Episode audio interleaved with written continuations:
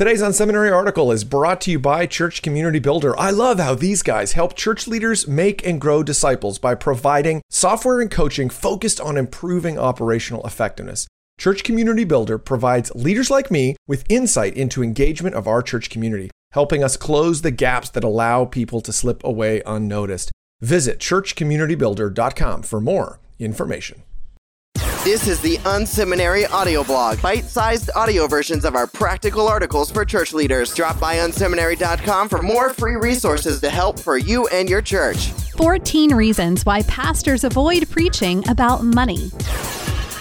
Today, we're honored to have John Finkelde guest posting for us. He pastored at C3 Church, Hepburn Heights, in Western Australia for 30 years and now provides church consulting and coaching with his wife Dianne to the larger body of Christ. The atmosphere was colder than an Arctic winter. Palpable hostility was written all over some faces. Yes, that's right. I was preaching about money. It was the first series I'd ever done on the forbidden topic I know that preaching about money is one of the topics that pastors avoid and even hate. Here are 14 reasons why pastors really don't like addressing this topic. Fear of failure. Money is one of the two topics pastors prefer to avoid. The other one? Sex. The money territory is peppered with landmines which are hard to avoid. When pastors get on this high wire, they know that there's a high risk of failure. They could say the wrong thing, sound the wrong note, look the wrong way, or drop the ball because of nerves and the occasional hostile face. They don't want to be that guy. That guy is a prosperity preacher. That guy is a pastor who always prattles on about money. That guy is the pastor who seemingly fulfills the proverb, the church is only after your money. And no pastor wants those labels lack of training. I was never trained in how to preach about money, so when it came to this thorny topic, I felt insecure. I think most pastors are in the same boat. No one has shown them how to preach on money or what to say. Uncertainty leads to indecision, then procrastination sets up camp, and ultimately avoidance rules the heart. Pastors get discouraged, and people are not discipled. These are terrible results dearth of financial intelligence. The majority of pastors I know have not run businesses or been raised in a financially savvy family. They've studied theology, the scriptures, and pastoral leadership, not financial management. They answered Christ's call to ministry with a deeply ingrained desire to serve God and his people. Invariably, they discover that part of their role as a pastor is to raise resources to fund the vision Christ has given them. Feeling ill equipped for the task, they bemoan their low levels of financial intelligence. A pastor may be emotionally intelligent, spiritually alive, and theologically sound, but a lack of financial intelligence will be a hindrance. Over the years, I've endeavored to increase my financial intelligence by networking, reading, and becoming an investor. This journey has helped me no end as I've endeavored to become more financially savvy fear of rejection. Pastors don't have a death wish. They don't love rejection. They abhor it. They go into ministry to love people and hopefully have that love reciprocated. Preaching on money will guarantee some intimidating reactions. People don't want you messing around in their private financial world. And trust me, money is a very private thing. If you don't believe me, start asking your friends how much they earn and the size of their credit card debt and you'll soon discover a simple way to lose friends. Naive idealism. Without a doubt, faith and prayer are essential elements of a healthy church and healthy leadership. However, idealistic pastors can be blindsided by relying entirely on faith and prayer to raise resources. They've read the legendary tales of saints long ago who prayed ardently for the Lord's provision and saw miraculous provision. Thus, the naive pastor expects God to provide entirely through a response to fervent prayer, and without them having to suffer the embarrassment of asking for money. While I've experienced this type of supernatural intervention, I'm not convinced that it's the only way we should approach resourcing kingdom endeavors. For example, Paul takes pains to prepare his churches for an offering for the needs of the Jerusalem church.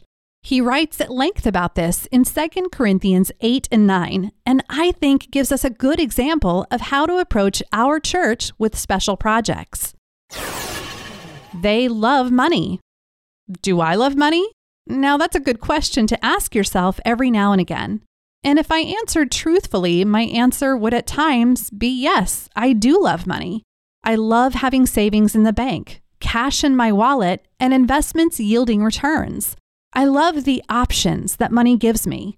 I love the security that money provides, and I don't like the anxiety travels with lack. The solution? I ask the Lord to uproot out of my heart my love of money.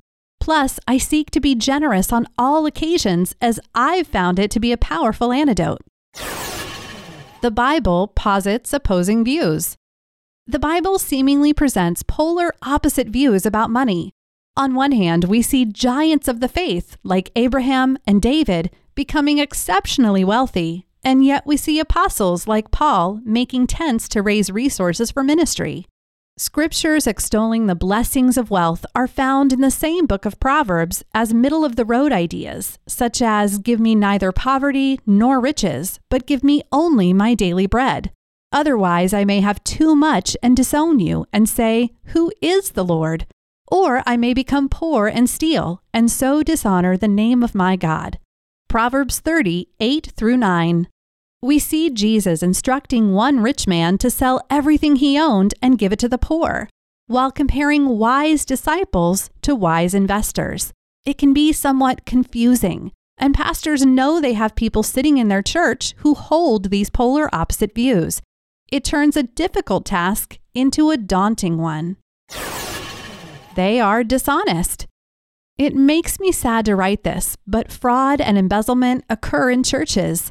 Yes, that's right. Christians rob the church of funds. What makes me even sadder is that pastors are at times involved in this corrupt behavior. A pastor who steals church funds is unlikely to preach about money. However, when they do, their guilt and shame generally pushes them into the harsh territory of legalism on money matters uncertain how to present a need. Pastors can struggle with the right language, disposition, and approach when it comes to presenting a genuine and significant need. Uncertain about their stance, they either apologize for asking, or worse still, they never ask and thus never receive. Personal finances are in chaos. Pastors live with the reality that the word works in them before it works in their church members. So, whenever you preach on a topic, you have to wrestle with it at a personal level. Plus, you know that a sermon with personal stories always kicks a bigger punch than a sermon devoid of illustration. When your personal finances are a mess, you are less likely to wade into this topic. Speaking on living within your means when your credit card debt is out of control is straight out hypocrisy. Challenging people to give generously when you are a tight fisted shepherd is not going to fly. Reaction to a bad experience. Some pastors have been in churches or movements that have gone overboard with an emphasis on money. Once bitten, twice shy is their motto. They react with rejection and avoidance rather than learning from their experience. Dwelling on the past is rarely a way to move into your future false guilt over salary. Now, this point is not readily acknowledged. When pastors are raising resources, they are also the beneficiary of those resources, especially in regards to their salary. Healthy churches expend 40 to 50% of their income on salaries. While this is normative, a pastor can get skittish about raising money because they know that this money will be used to pay them a salary. False guilt can rule a pastor's mind, and thus they avoid preaching about money. This can also spill over into missions money, which is used to send the pastor overseas on a missions trip. While these trips are rarely as glamorous as they might appear, the pastor can experience guilt over spending those monies on their travel expenses. Insufficient study. there are pastors who haven't given serious time to study the many references to money in the scriptures. While they may have perused various texts, they haven't given contemplative time to understand the economics of the kingdom and subsequently haven't formulated a personal philosophy on money. The scriptures are replete with stories regarding money and one off texts outlining healthy attitudes towards money, which should demand the attention of every pastor. There are my 14. What can you add to the list? About John and Dianne. John loves shooting things, photography that is, thrashing around in surf, his Android gadgets, and the fact that his MA lead is finished. Married 37 years, Dianne loves scenic flights, shopping, and adrenaline inducing experiences.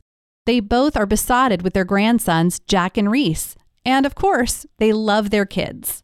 They are credentialed C3 church ministers with 30 years pastoral leadership experience at C3 Church, Hepburn Heights, Western Australia. They pastored in their church from 1982 to 2012 and built a large, regional, multi generational, healthy church that has impacted its local community through innovative programs and multiplied itself through church planting both locally and overseas. Amongst other things, they love the fact that their church has planted six churches in the last 18 years and has 67% of their adults in Connect groups. They have both led interdenominational groups, Perth Christian Ministers Fellowship, and Women in Leadership Ministries. They have also ministered extensively throughout Australia and internationally. In February 2012, their church sent them out to be specialist ministers in the wider body of Christ. Since then, they've conducted over 70 on site church consults, and they've coached pastors across 10 different denominations. Learn more about John and Dianne at their website, Grow a Healthy Church. To get more information about money and ministry, visit unseminary.com, where you can download the info sheet Five Rookie Mistakes Pastors Make When Raising Money. For more insights and articles, visit unseminary.com.